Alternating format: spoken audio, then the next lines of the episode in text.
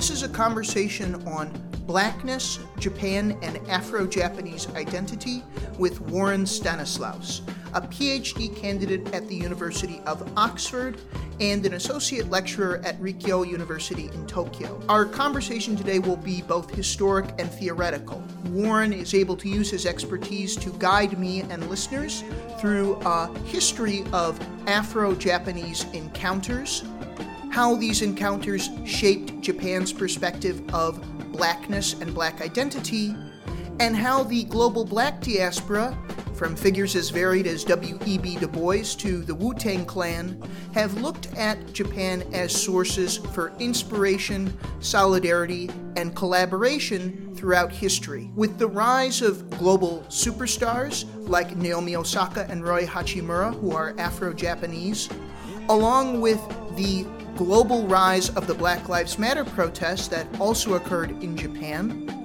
these issues have far more relevance than most people consider, and Warren is at the forefront of researching these fascinating topics. For more conversations like this, you can go to our back catalog at the Arts of Travel podcast. We have interviews with thinkers, educators, writers, and activists from all over the world. And for more conversations that are written, as well as articles, you can go to our website, asiaarttours.com. Here's my conversation now with Warren Stanislaus on Blackness, Japan, Afro Japanese encounters, and the global implications these topics have. I hope you enjoy our chat today.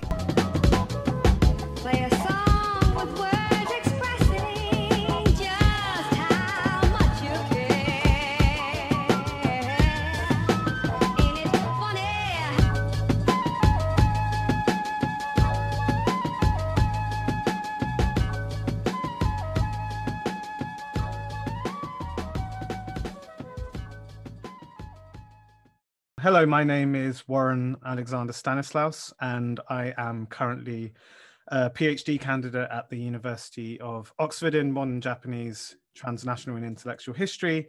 And I'm also an associate lecturer at Rikkyo University in Tokyo, uh, where I'm currently teaching a course in Afro Japanese encounters.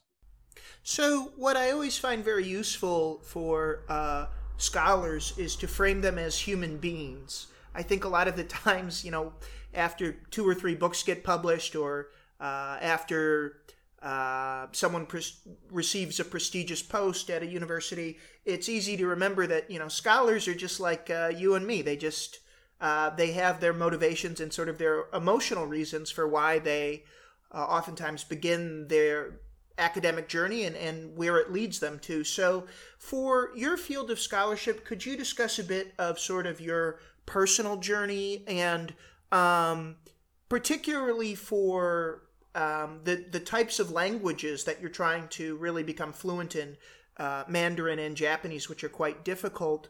Um, what's what's kept you going? I guess what's inspired you and what's kept you going through what, to be honest, is is a difficult field of of scholarship.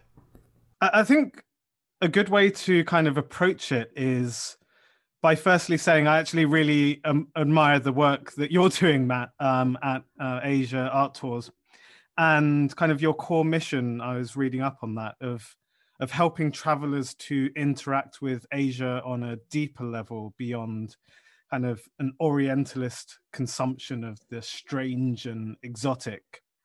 And I think that that mission is something that really kind of resonates with me because in many ways that kind of defines my own personal journey um, from my first exposure to Japan um, and Asia and to, to where I'm at now. So if I can just go into that a bit. Um, so yeah, uh, I think like many of my generation, uh, as a teenager in the mid noughties, growing up in South London, it wasn't really an image of Japan as number one um, that attracted me to the country. So when we think of Japan as number one, Ezra Vogel, this industrial and economic super powerhouse of the the 80s. In fact, for me, it was more Japan of its lost decades of economic stagnation um, but a Japan that was emerging as a soft power superpower in the form of Japanese pop cultural content. So, like anime, manga, urban youth culture, and fashion. And it was those type of things that led me to Japan first in 2006 on a gap year kind of volunteer program. And then after that in 2007 as a full time undergraduate student um, at ICU in, in Tokyo. And I've since then I've lived in Japan for I guess over a decade now, both as a student and professional. And and so this trend of young people pursuing Japanese studies or learning the language, um, it, kind of motivated by pop culture or images of Japan as this fairy tale land, or maybe in a more contemporary context, we can say an anime land. I think this is a trend that that was um, was really characteristic of when I was younger, and it's still something that persists today. Um, so, I, I guess, like you could say, like the subculture of otaku fandom, which is mainly concentrated in local areas like Akihabara in Tokyo, are fetishized to the point that they often come to signify the whole of Japan in the minds of, of young Japanologists. Um, and I kind of give you this introduction to say that in many ways, yeah, this represents my own continuing personal journey, a journey from this invented Japan. I think this is a quote by Oscar Wilde originally, where he talks of Japan being this uh, country of pure invention and, and only really existing in the minds or imaginations uh, of people observing it from the outside. Um, and so I had this invented image of Japan in my own mind. Um, again, this was mediated over over a century of images that have constructed Japan as this variously exotic oriental toyland or maybe as this backwards traditional island dominated by loyal but mindless samurai warriors and robotic salarymen uh, going from a journey from beginning there to where i am today as a researcher of japan where uh, i guess i'm continuously trying to critically engage with these types of representations and so to kind of approach your question more directly about my personal journey this is what led me to becoming a researcher of Japan, um, and especially looking at transnational encounters and trying to place Japan in a wider regional and world contact, context, is that we can begin to reframe the way we understand Japan as a whole by looking at these different types of um, these kind of alternative um, critical lens. And so, just as a final point on this, um, I think this is actually, in many ways, a, one of the biggest challenges that we have as scholars and educators of Japan in, in, in today's world. That uh, there's lots of talk of, I guess, Japanese studies declining um, as a popular choice of a degree program, but because of the rise of China and the declining economic role of Japan. But actually Japanese studies is booming in, in many places. So, for example, in my own country of the UK, you're seeing the highest number of applicants to this degree program um, that you're really ever seeing. Uh, but the, again, the irony and the challenges that so many are drawn to Japan by these very images of kind of this wacky and exotic Japan that, as scholars, we are trying to deconstruct. Um, and so, yeah, I, I think from from that perspective, the types of uh, curated tours and the discussions that you have that transcend these stereotypical images of Asia and try to delve deeper into various aspects of the culture and society are really instructive to someone like me as well in the academy trying to present a more complex view of the country and region so yeah it's it's a that's i would say really sums up my journey so far it's been very interesting, my own uh, autodidactism into scholarship. One of the advantages of not being in the academy uh, is that I can hop around. Uh, there's no sort of peer pressure or um, office politics of if, okay, I want to interview someone like Warren, if I want to jump to like uh, I Ching Wu and look at uh, anarchism in China, if I want to look at someone like a Sho Konishi, there's none of these sort of uh, uh, the peer pressure that I think really exists in academia, where even if you think a scholar's full of hot air, oftentimes you're directed towards having to study that person simply because they've accumulated prestige or accamu- uh, accumulated power within that particular institution or within that field. Um, Japan, a lot of our conversation today will be sort of a transnational one, um, looking at the dialogue between um, Japaneseness and blackness.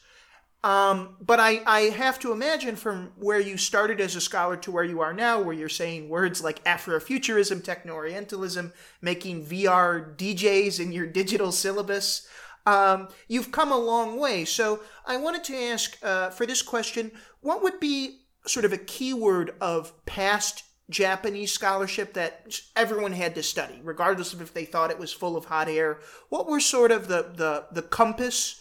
Uh, if if we thought of the keywords, where did that compass point in the past?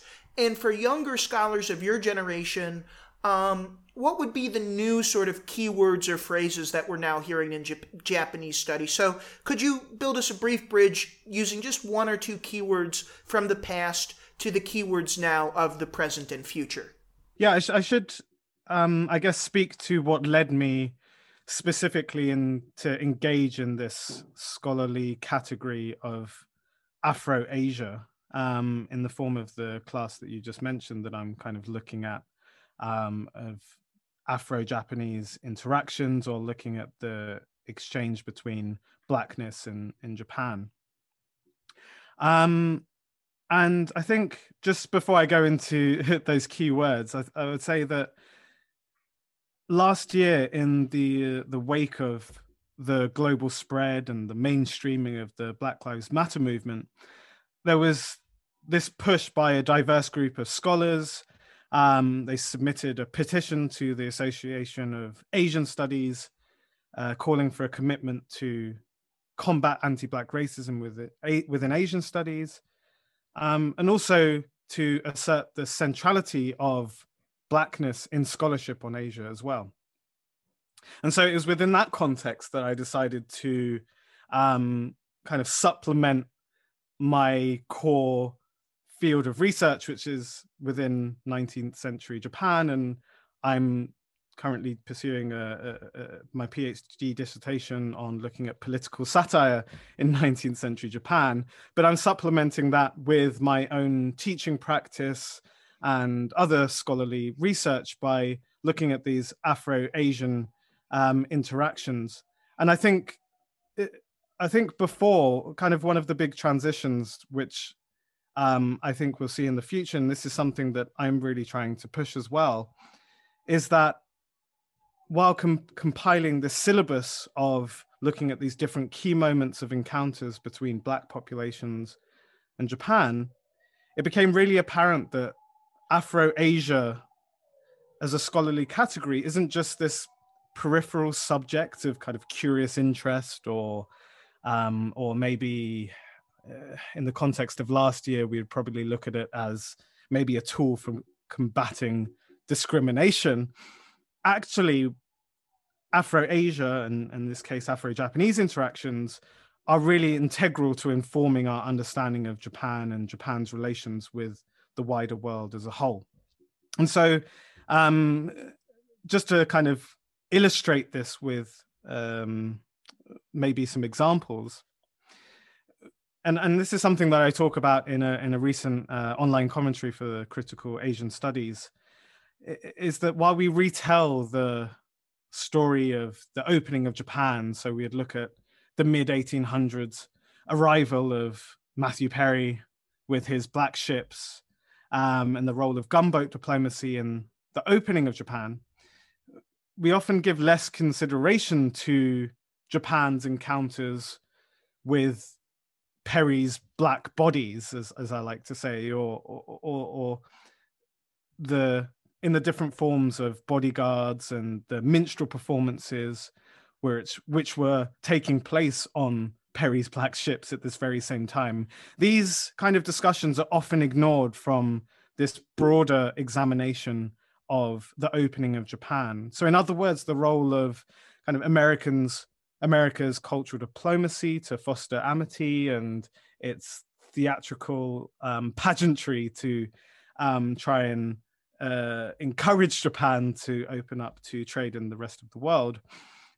These aspects of um, looking at Japanese history is is often hidden, and and so we're indebted to people like John John G. Russell and John Dower who've done some great work on shining light on this area.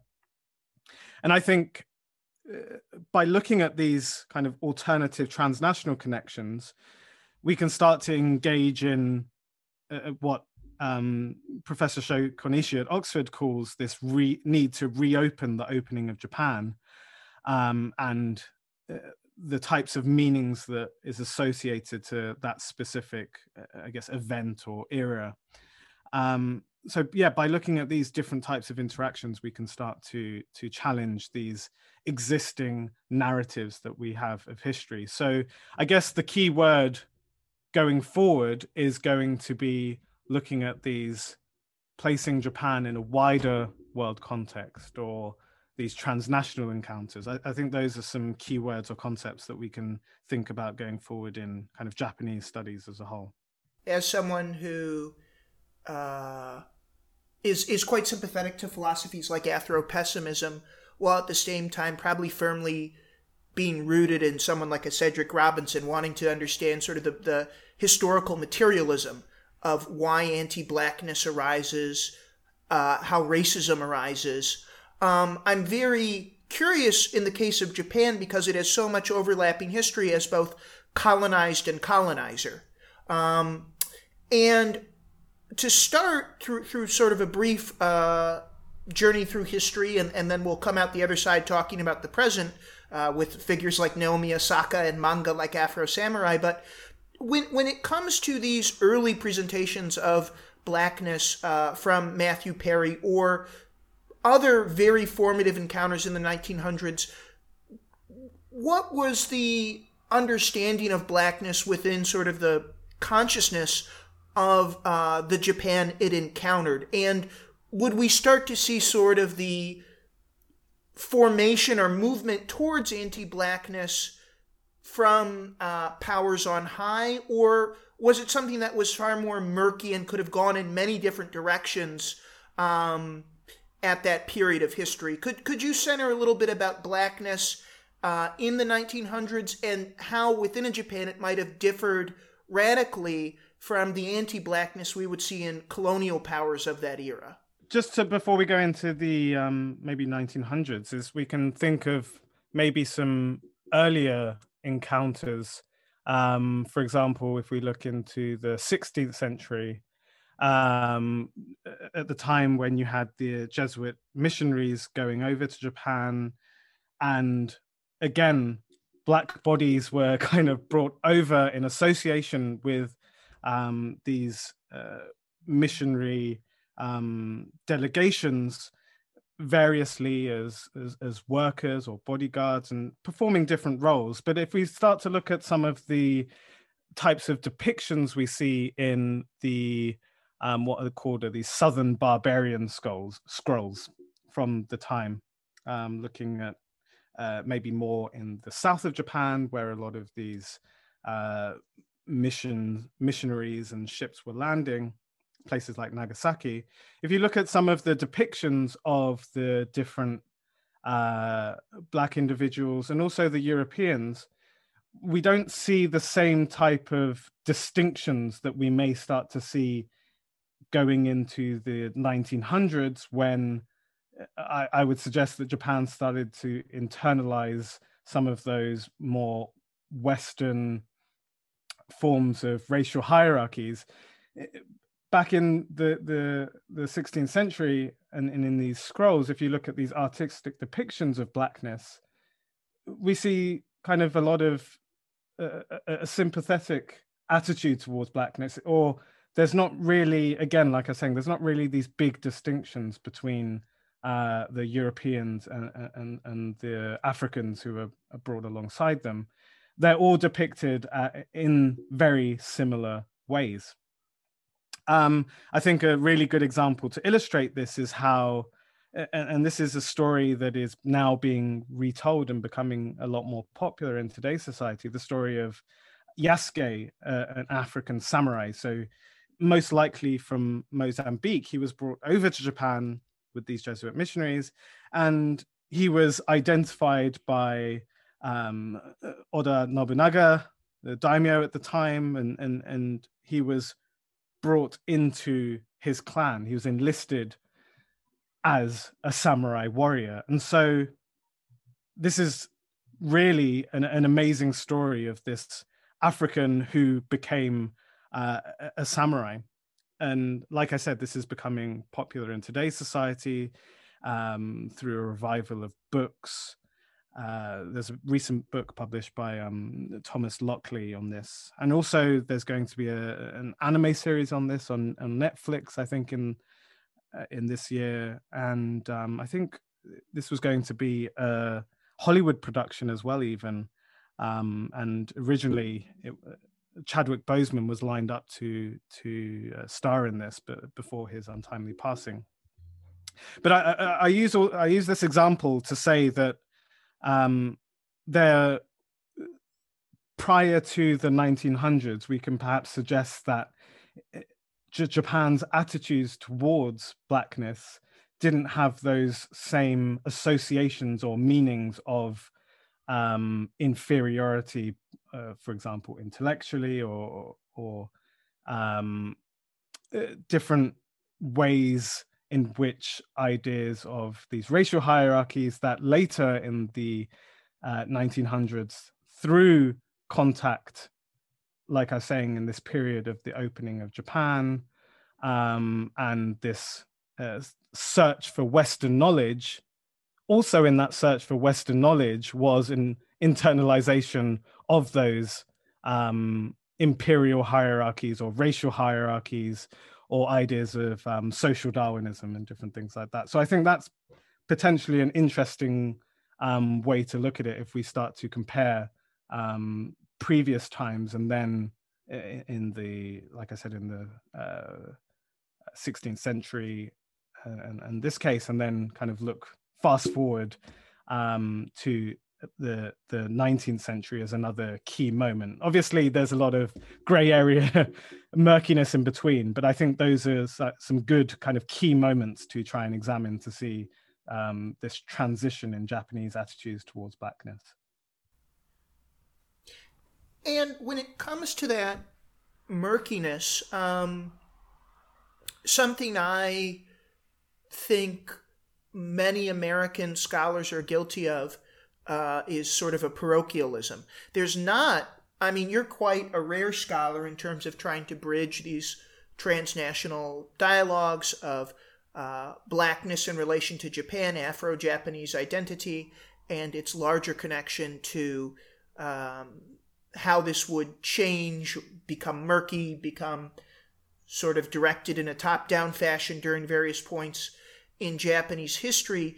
Is there um, a sense, just uh, as uh, Nishi's work is so valuable for its history of below, is there a sense prior to World War II, so that's a very broad swath of history, of the tensions of trying to build out attitudes toward blackness or Afro Japanese identity from above in ways that would mirror Western powers and like uh, Dr. Konishi so meticulously documents, would there be pushback or much different interpretations or encounters of uh, with blackness from below? So, could could you talk a little bit about um, prior to World War II how this might look, this sort of dialogue, anything that comes to mind between sort of anti-blackness from above versus perhaps more of a murkiness, more opportunities for uh, to push back on the technologies of racism from below. Um,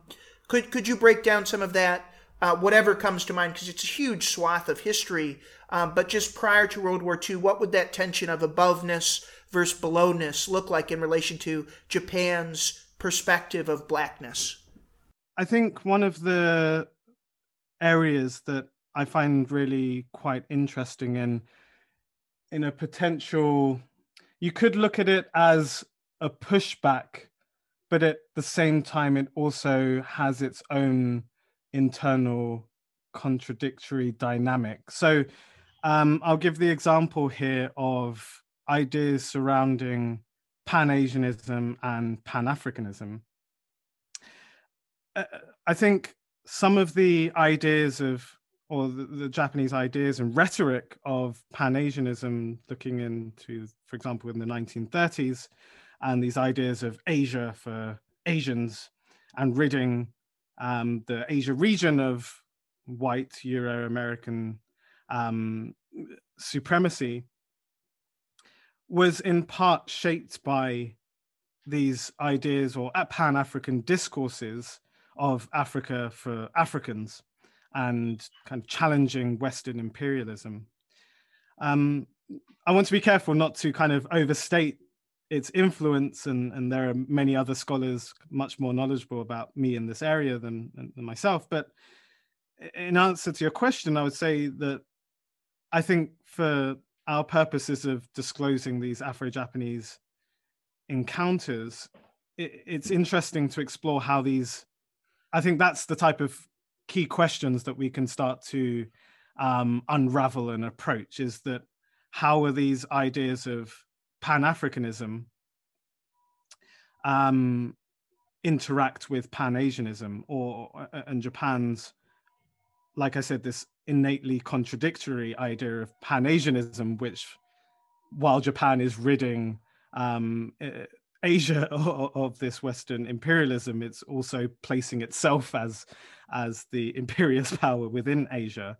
Um, but at the same time, like I said, from above, being able to um, use some of this rhetoric um, that is gained from looking towards uh, some of the potentially more revolutionary um, uh, Pan African ideas or, or, or, Black liberationist ideas.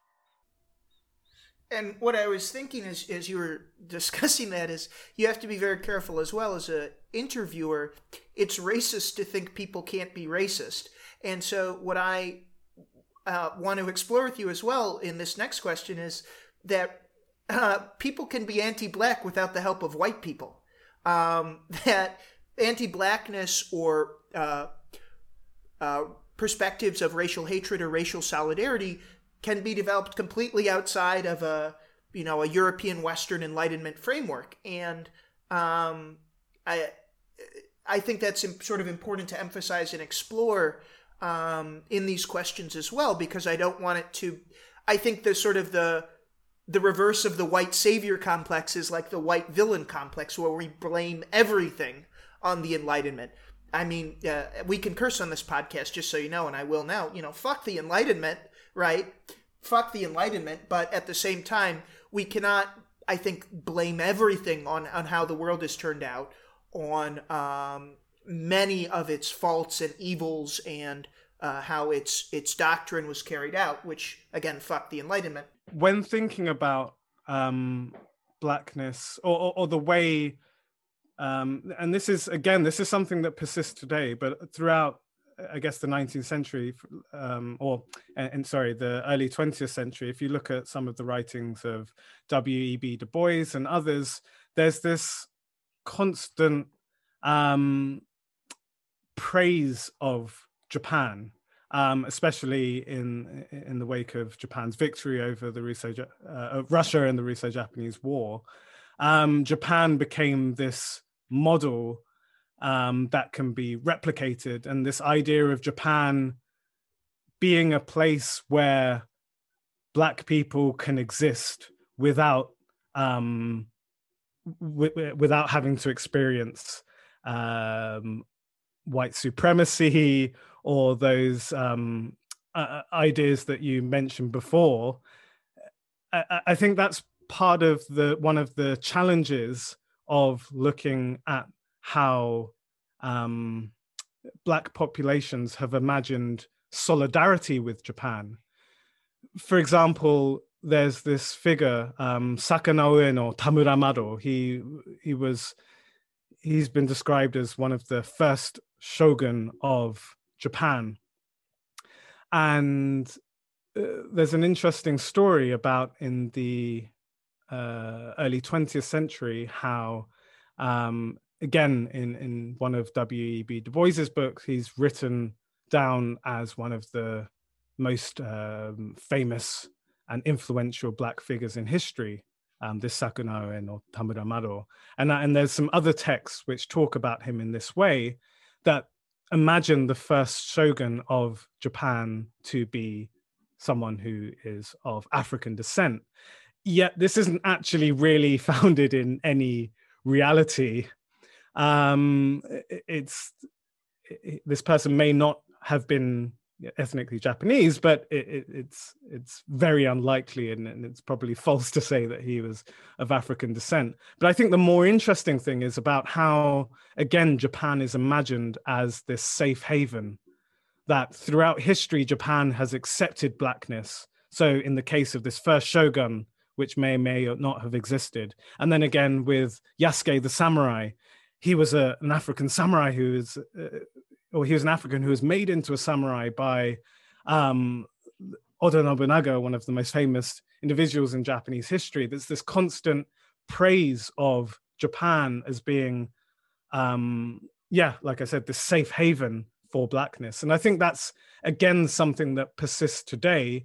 Um, if you look at um, online and YouTube types of uh, interview discussions of black people living in Japan, or for those who haven't never even been to Japan, when they imagine Japan, they talk about it in this very positive way as operating on different rules. Um, and I think that actually interestingly speaks to some of the aspects that you were saying um, about maybe uh, uh, uh attributing um, everything to this, um, I guess, like you said, this white villain complex. Um, and perhaps that's something that stems from that is that then it leads to the other extreme of praising um, a country, maybe sometimes naively. Um, and I think that's one of the big critiques of W.E.B. Du Bois when it gets into the 1930s, is that he was still um, looking back on a previous Japan as this role model rather than seeing what how Japan was actually acting within within the um, within its sphere in Asia. So this is an aside to your aside, and that's fine. It's a podcast, so I can I can do whatever the hell I want. Um, but it's very interesting this idea of I think not understanding and having to talk about, you know, in a in a in a world that many scholars would argue, I think convincingly, is globally anti-black. Um, what are, if not dangers, um, what is the lack of analysis and, and, how does it not lead us to freedom if we're being Orientalist? W.E.B. Du Bois, I think, uh, uh, has a long history of, of sort of a, a, a benign Orientalism uh, both towards Japan and later to China. Um, uh, China, it's, it's through the scholarship of people like Etage Frazier, um, and I think uh, Robin uh, D.G. Kelley as well.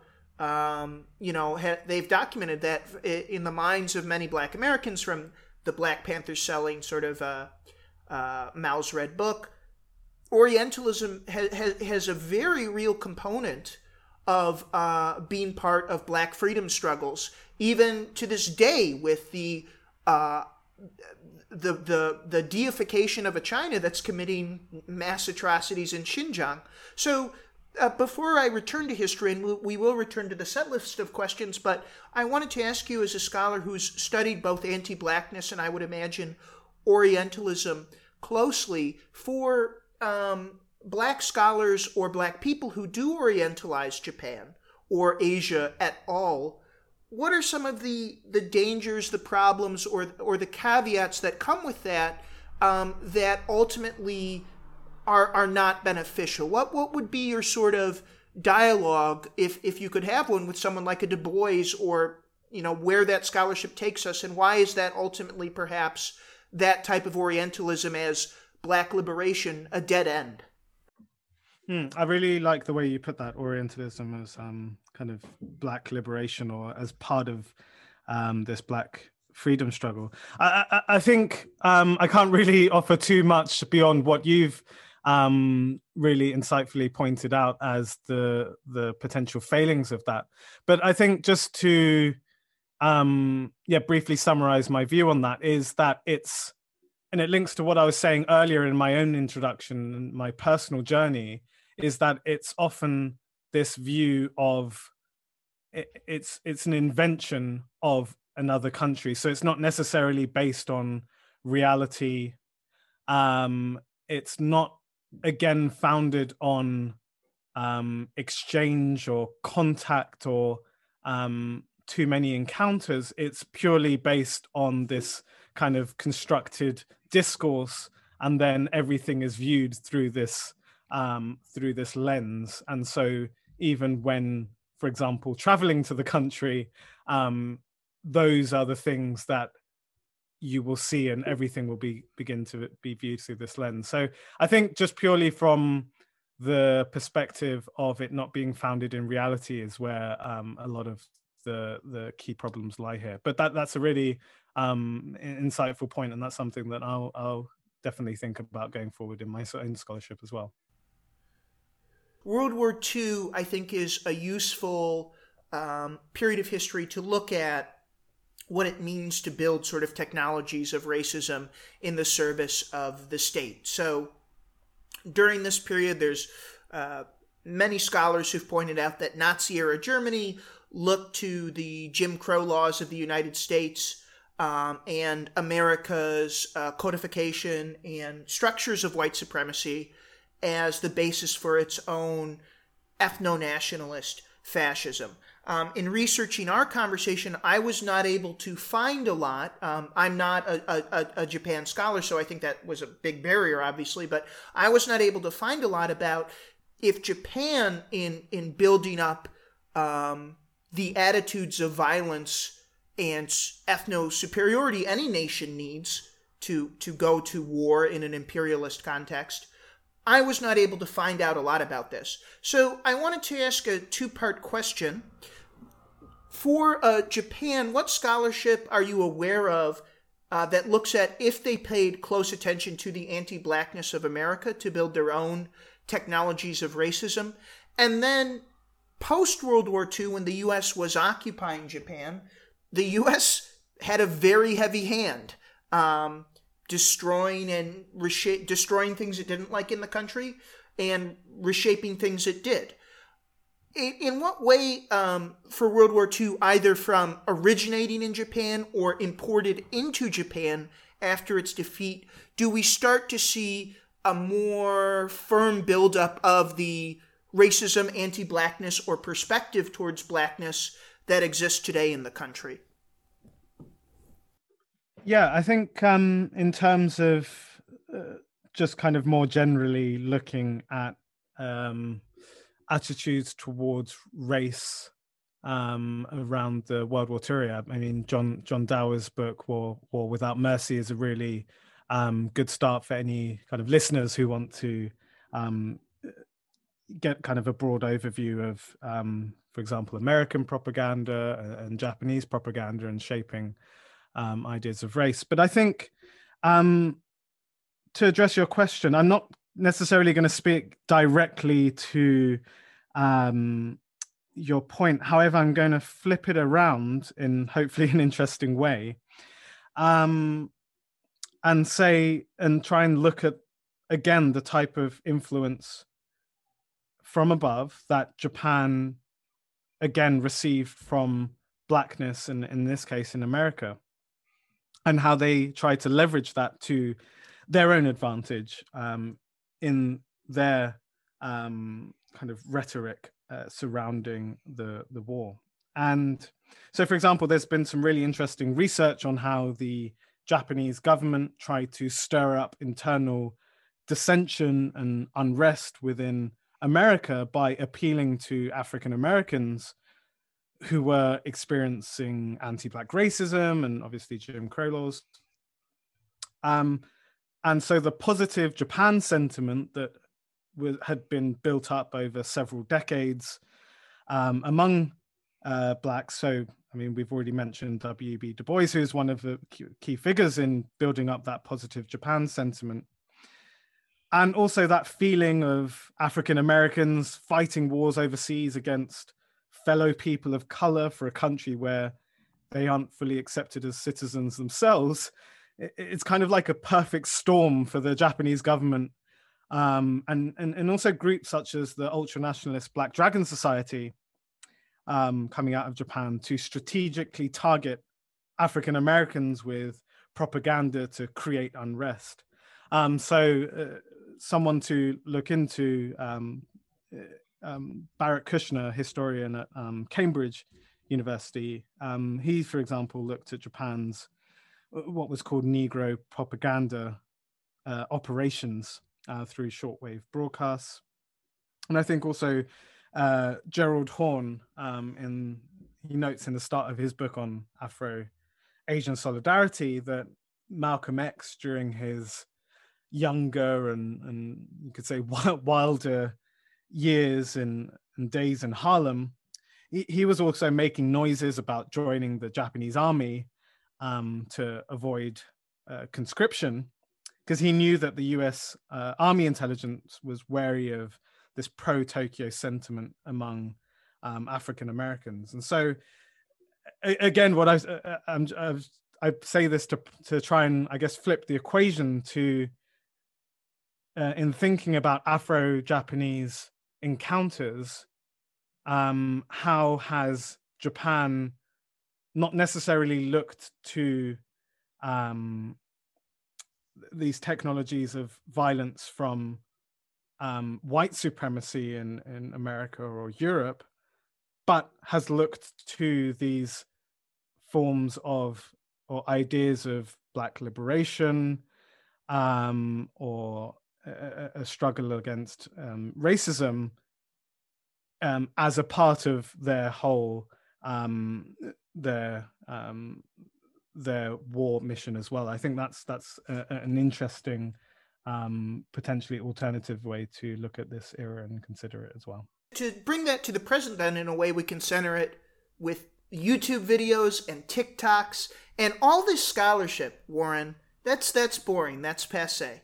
We need to we need to be citing our TikToks. We need to be citing our memes, and um, obviously for the the Black Lives Matter movement, as we've already discussed at the start of this conversation, that was really global and it was reflected uh, in Japan in ways that I think were very uh, powerful and interesting in terms of the scope and nuances of the solidarity offered. So um, I'm wondering for the conversations you've had with your students from your own observations as a scholar on these issues, what were your thoughts um, on how Black Lives Matter manifested itself in Japan?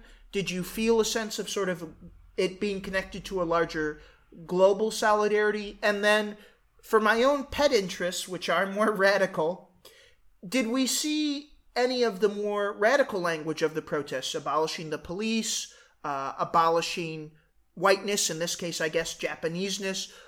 what what was the the sense of what was actually on the ground happening in Japan in relation to Black Lives Matter? And for the more radical threads were there anything interesting that that caught your eye as these protests and solidarity events were happening? Yeah that's a really interesting question. And i think potentially i mean as with everything the view that you may get in for example the media especially the foreign media reporting on this and how it's maybe some of the realities on the ground there's potentially gaps between between the two. Um, but i think the first thing to kind of mention is that yes there were demonstrations across major cities in japan. Um, and they were actually named marches rather than protests. And this is in accordance with some local laws around um, kind of uh, delineating what how you can name these demonstrations.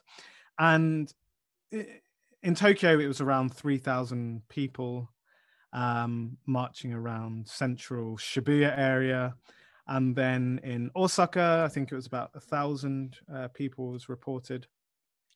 And yeah, while this is, I guess, significant um, in Japan, because we very, at least in contemporary society, we very rarely see these large demonstrations.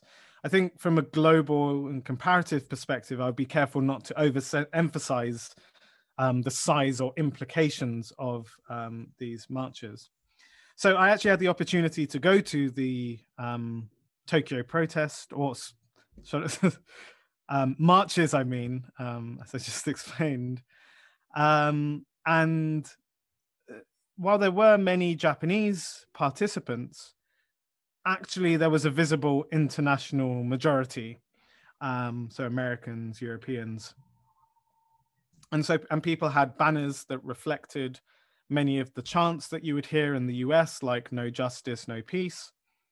And there were other banners that tried to link what was going on in America with a Japanese context. So they were saying, um, Nihon ni mo sabetsu ga aru, or racism also exists in Japan.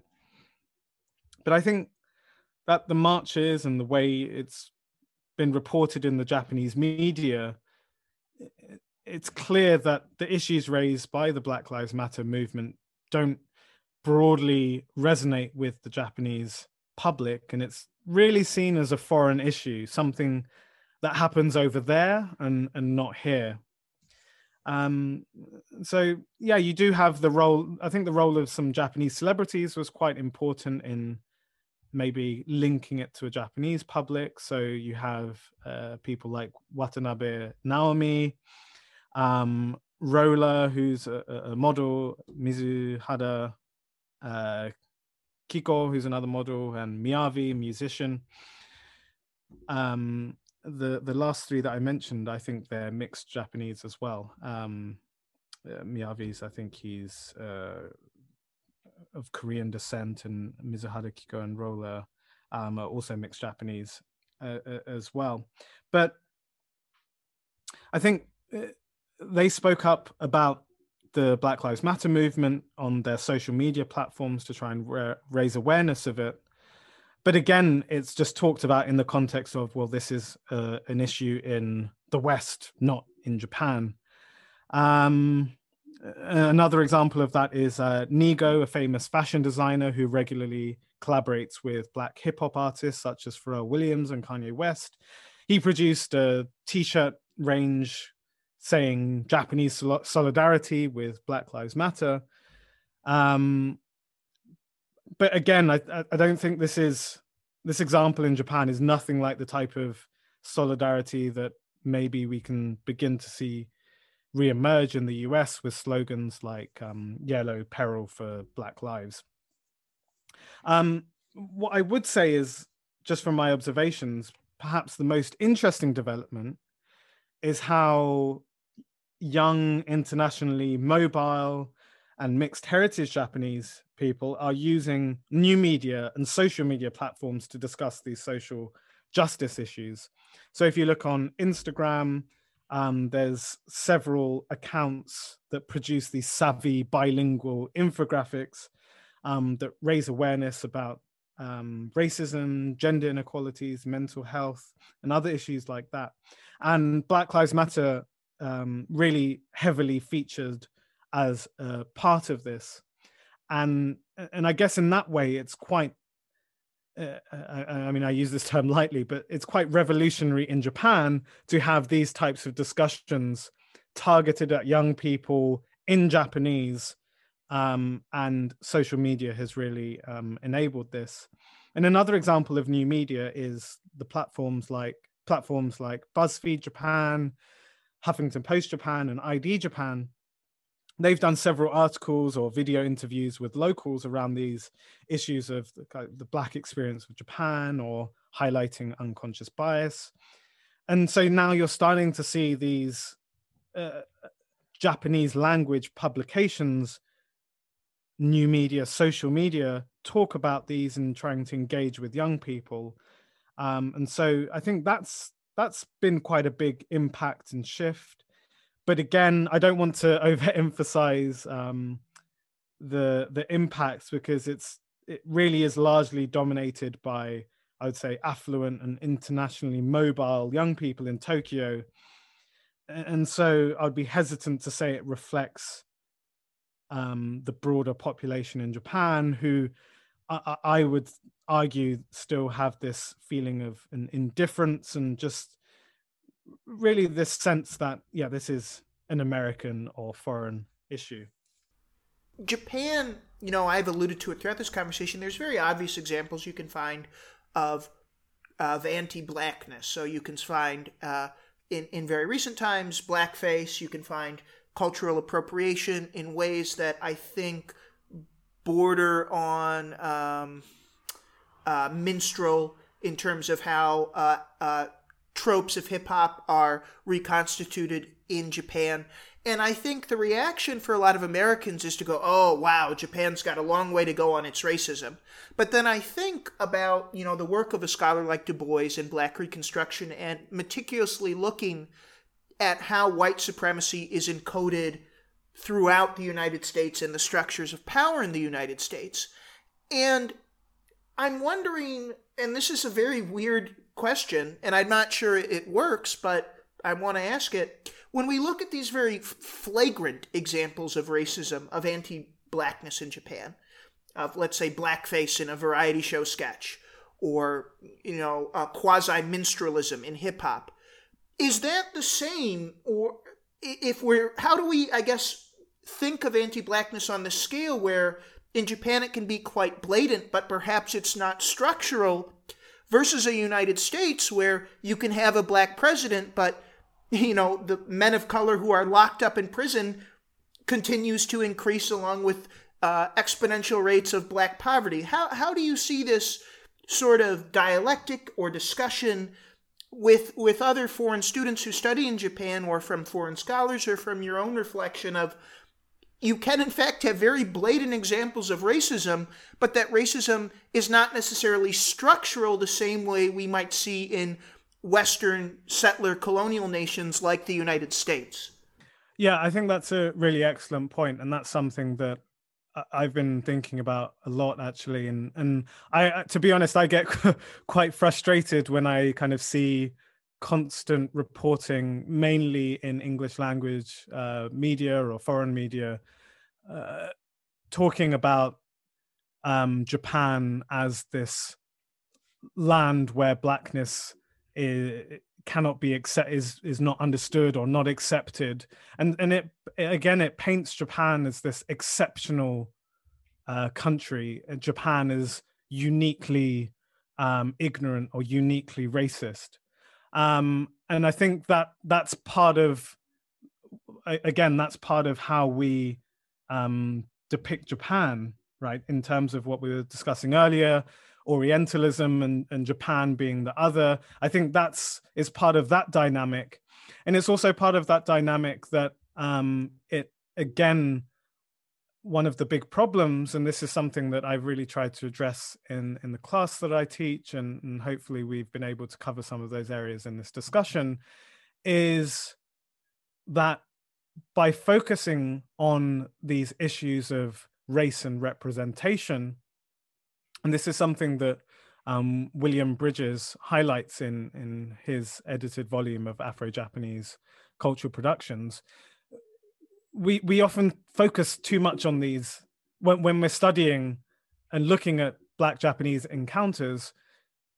People are quick to yeah focus on these issues of race and representation rather than looking at exchange um, or solidarity, um, and so we tend to hide those areas and then come to conclusions that uh, Japan and blackness or or black populations are the ultimate others. They, these are mutually exclusive categories, and uh, never the twain shall meet um, type of dynamic. And I think that's really one of the um, the big challenges that I find, or, or, or the big issues that I find with um, this. Uh, and I think, like I said, the English language media is a great example of this, of this uh, way of presenting Japan as uniquely um, racist in the way it, it, or ignorant in the way it depicts black people in relation to, for example, um, like you said, these instances of uh, blackface in the media, um, or uh, what was the other recent? Oh yeah, in around the Black Lives Matters protests last year, you had NHK, the Sekai no Ima, or, or the the world now news show, um, clumsily depict uh, black protesters using kind of these stereotypical caricatures. Um, and so we tend to highlight and focus on those issues rather than some other areas which um, we touched upon earlier. Um, if you look at, for example, um, there's this uh, really popular YouTube channel called The Black Experience in, in Japan, and I've had the chance to interview uh, the the founder of this. He's interviewed over 200 um, black people living in Japan and across Asia, and one of the key themes that he consistently finds across these interviews is this admiration for Japan, this feeling of they can come, people can come to Japan um, and be free from um, institutional racism because in Japan, you are just another foreigner. So you're seen as a Western foreigner. Um, and sometimes, even being a Western foreigner if indeed you are a black person from the West, that is, you can even gain privileges from this by being associated with, um, I guess, the UK in my case, or America or, or European countries. Um, and so there's this very different view of Japan um, that, uh, and, and, obviously that doesn't discount the fact that some people may feel um, uh, uh like hurt or um, aggrieved at the fact that there are these instances in the media, but in terms of the daily life um, affecting opportunities for careers and different things like that, I, I think um, in some areas, um, Japan um, is seen as being distinct and separate from a separate place from um, the the West, where some of those um, rules of of institutional racism or unconscious bias and in different areas like that still still heavily apply and uh, seem to um, hold um, certain um, populations uh, down from getting ahead. You can potentially put it like that so yeah, hope, hopefully that kind of starts to uh, uh, uh, unravel some of those things that you that you were mentioning. The the sort of surprise question I have is I've been thinking a lot about the term marronage quite a bit, which has long existed in Black scholarship. I was introduced to it primarily through the imprisoned uh, scholar Russell Maroon Shoatz. Uh, via Vicky Osterweil, who wrote the book In Defense of Looting. But uh, I, I believe uh, the scholar Joy James from uh, Williams College, who is up there in the pantheon of of uh, uh Angela Davis and uh, Saidiya Hartman and other brilliant black uh, female scholars, has also started to explore this much more explicitly, and and throughout her scholarship has as well. So marronage is basically this idea of of running away from like the state's processes of racialization so during the United States, uh, during slavery, um, indentured white servants, um, indigenous peoples who were um, in the way of settler genocide, uh, and uh, black and African slaves would flee to areas that were unoccupied by the states, um, oftentimes because they were very difficult to manage territorially. So, swamps, heavily wooded areas, and so on. And uh, though these areas and these potential solidarities were ultimately destroyed for very brief periods of history, they offered potential for what race might look like outside of the framework of a state, uh, what culture might look like outside of the technologies of racism and, ident- and management of identity that the state tries to impose on all of us. Um, I'm Armenian American, and Armenians have an absurdly complicated history uh, that I don't know is marronage, but it's it's one of the few countries where the diaspora is bigger than the population of the homeland. So, um, I, I wanted to ask we've talked a lot about sort of Orientalism, and a band came to mind for me that clicks with some of the other examples of popular presentations of blackness in Japan. So things like Afro Samurai uh, would be, I think, one of the main examples, but that would be the Wu Tang Clan.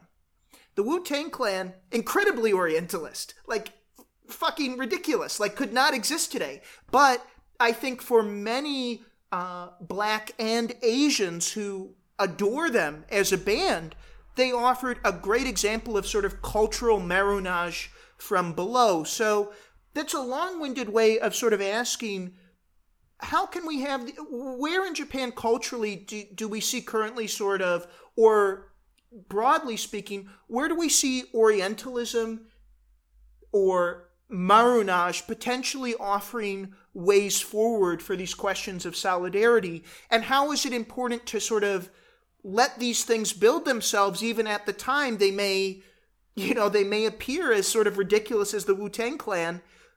Its Orientalism seems to somehow create more solidarity than it destroys. And I, I don't understand how it does that. But I'm wondering some of these examples of cultural marronage or what thoughts you could pull out from that um, from that question slash statement.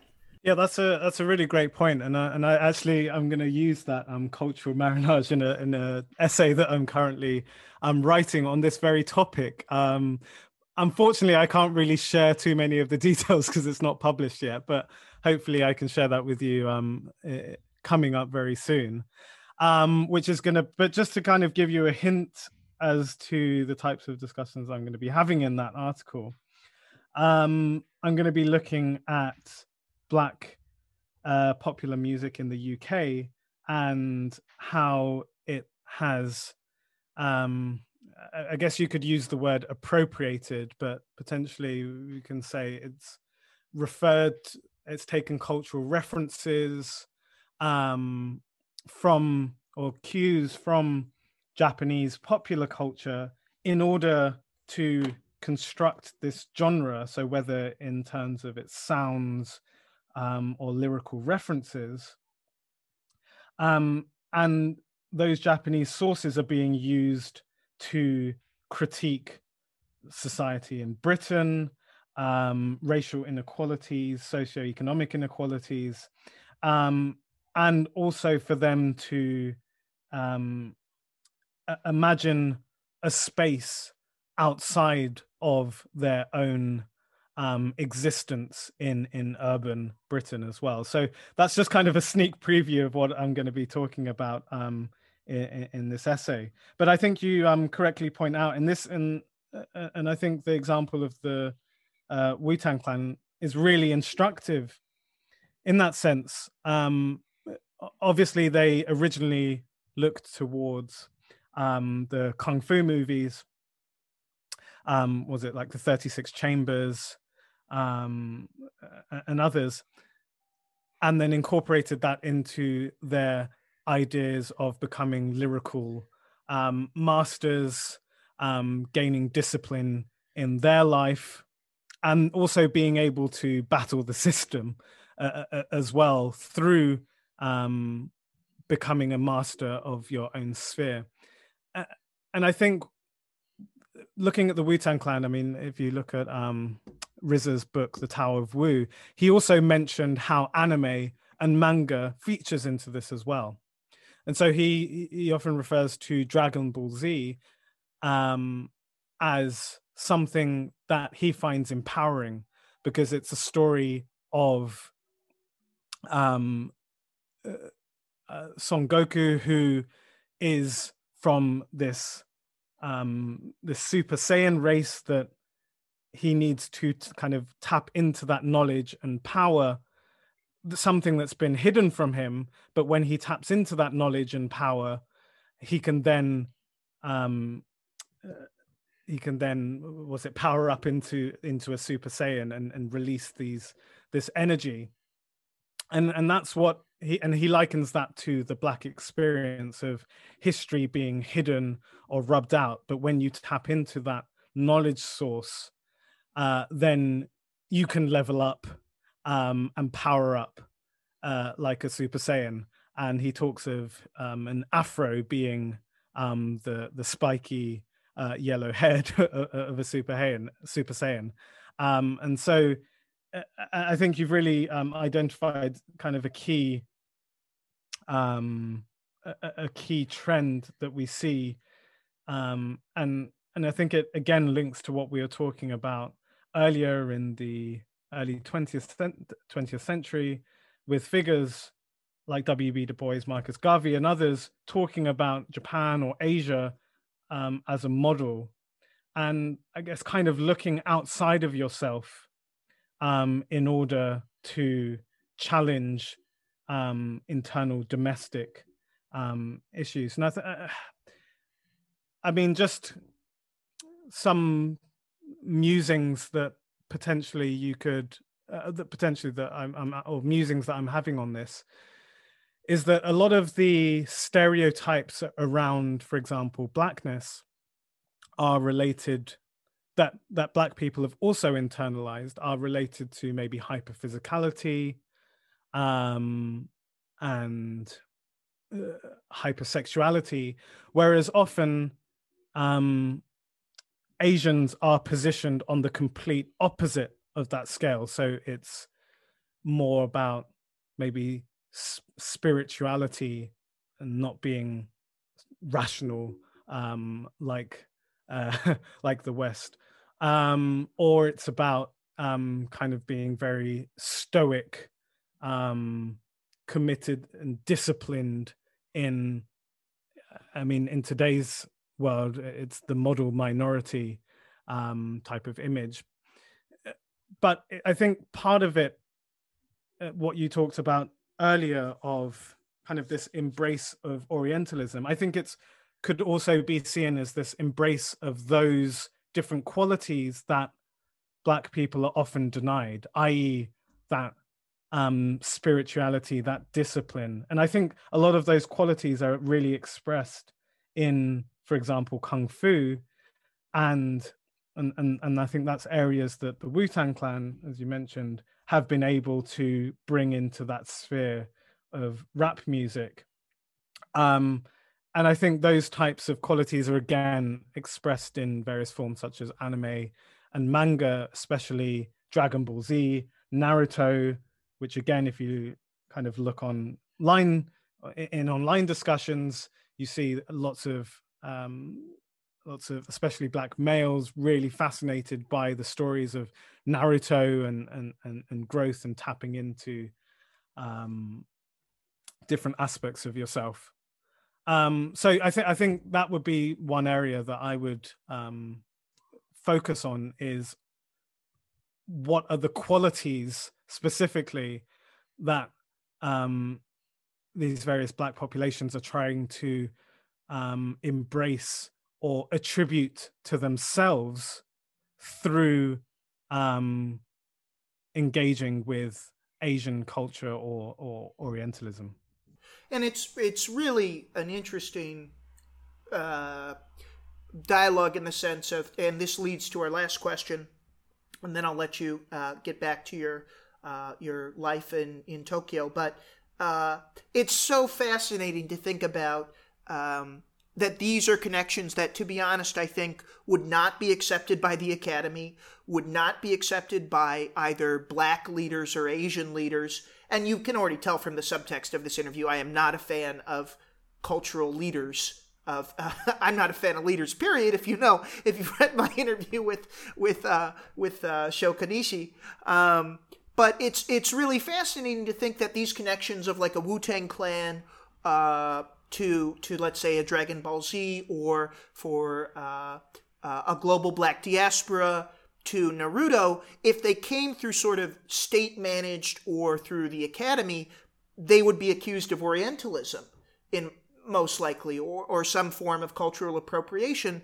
But instead, in this sort of cultural marronage space of people educating themselves, they're able to sort of build solidarity connections and, and a better sense of self identity. Um, and uh, feel free to add anything to that you'd like. But this last question I'd like to ask we are starting to see an emerging Afro Japanese uh, maybe elite is the wrong word because they're not necessarily connected to statecraft, but they are global faces. Naomi Osaka, uh, Rui Hachimura, who's he's developing his three, so he might be a star, uh, and Ariana Mamiko Miyamoto, who's a former Afro-Japanese Miss Universe. Now, I don't believe in trickle down economics, and I don't believe in trickle down cultural change.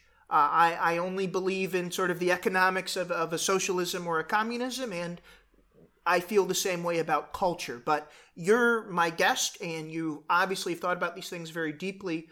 What have your thoughts been about the introduction of sort of an Afro Japanese elite into how blackness has has changed in the public perception of Japan, and for uh, black immigrants, uh, Afro Japanese minorities, and others who, who do not have the global fame of a Naomi Osaka or a Rui Hachimura, do they see the same benefits that these Afro Japanese uh, global faces do?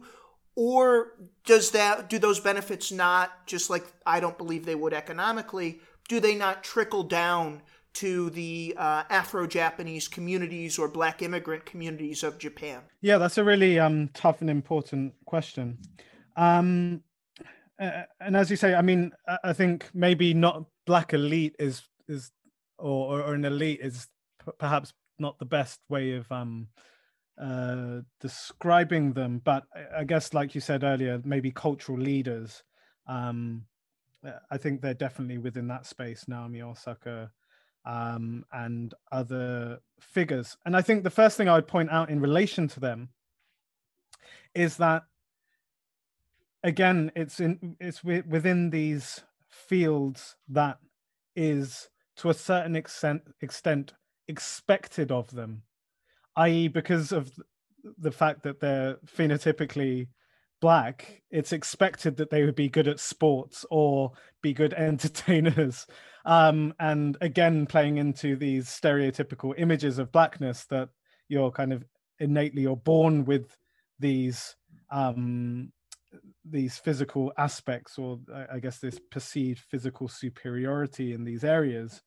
Um, they are often what i would say about if you look in japanese society um, where a lot of black japanese uh, or, or, mixed heritage um, people are excelling it's within these spaces sports music entertainment and i and i felt I've, I sometimes I feel a bit uncomfortable about that because then it does lead into questions like you say, does this trickle down to the rest of the population? Because if your only role models are within those spaces, what about in as politicians or business leaders, um, or, or, or in, in just kind of society more more generally? What about these role models?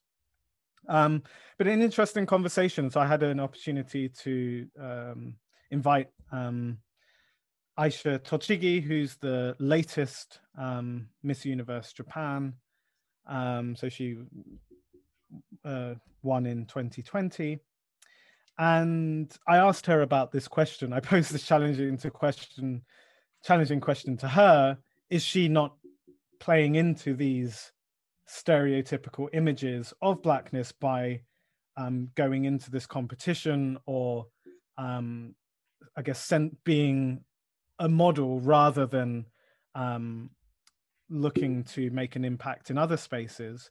Um, but then she pushed back, and, and and I think it was a really good point that she talked about how she was using this as a form of empowerment and a way to assert her, ident- her identity. So by um, going into this position, representing, obviously winning, so and representing Japan, in this competition, she's now able to challenge people to question their ideas of Japaneseness or what is Japanese, what is a Japanese ideal of um, beauty, um, who can be Japanese. And again, just purely from the fact that she is representing Japan. And I think that's something that Naomi Osaka is obviously been very successful in. She's um, someone who now represents Japan, and so she's going to have a lot of um, the public behind her and supporting her as the Japanese um, as a Japanese tennis star, and now more generally, it it forces uh, the public to question well um, and and there's there has been lots of debate around it. Is is this person truly japanese? And so it, it is starting a conversation in society. I think that's where we're at at the moment. I, I don't think more broadly it has necessarily made big changes in relation to some of those um, i guess struggles of um, unconscious bias that some student uh, young people may receive or, or, older people may receive or um, again acceptance in broader fields like business or politics. We haven't really seen that yet but at least in um, becoming these cultural leaders and stimulating discussions, I think they have uh, they're really having a big impact. And just to use one more example of that, um, Naomi Osaka in the U.S. Open last year. I mean, this is a wearing the masks um, in support of Black Lives Matters with the the names of the different individuals or prominent individuals individuals who have been uh, who were murdered by the police she forced the Japanese uh, media to uh, discuss that because they're discussing her tennis victories um, in support of the Japanese representative, but at the same time, um, she's bringing that into um, the, public discourse. So I think I think I would say that's the um, biggest change and impact uh, that they're having.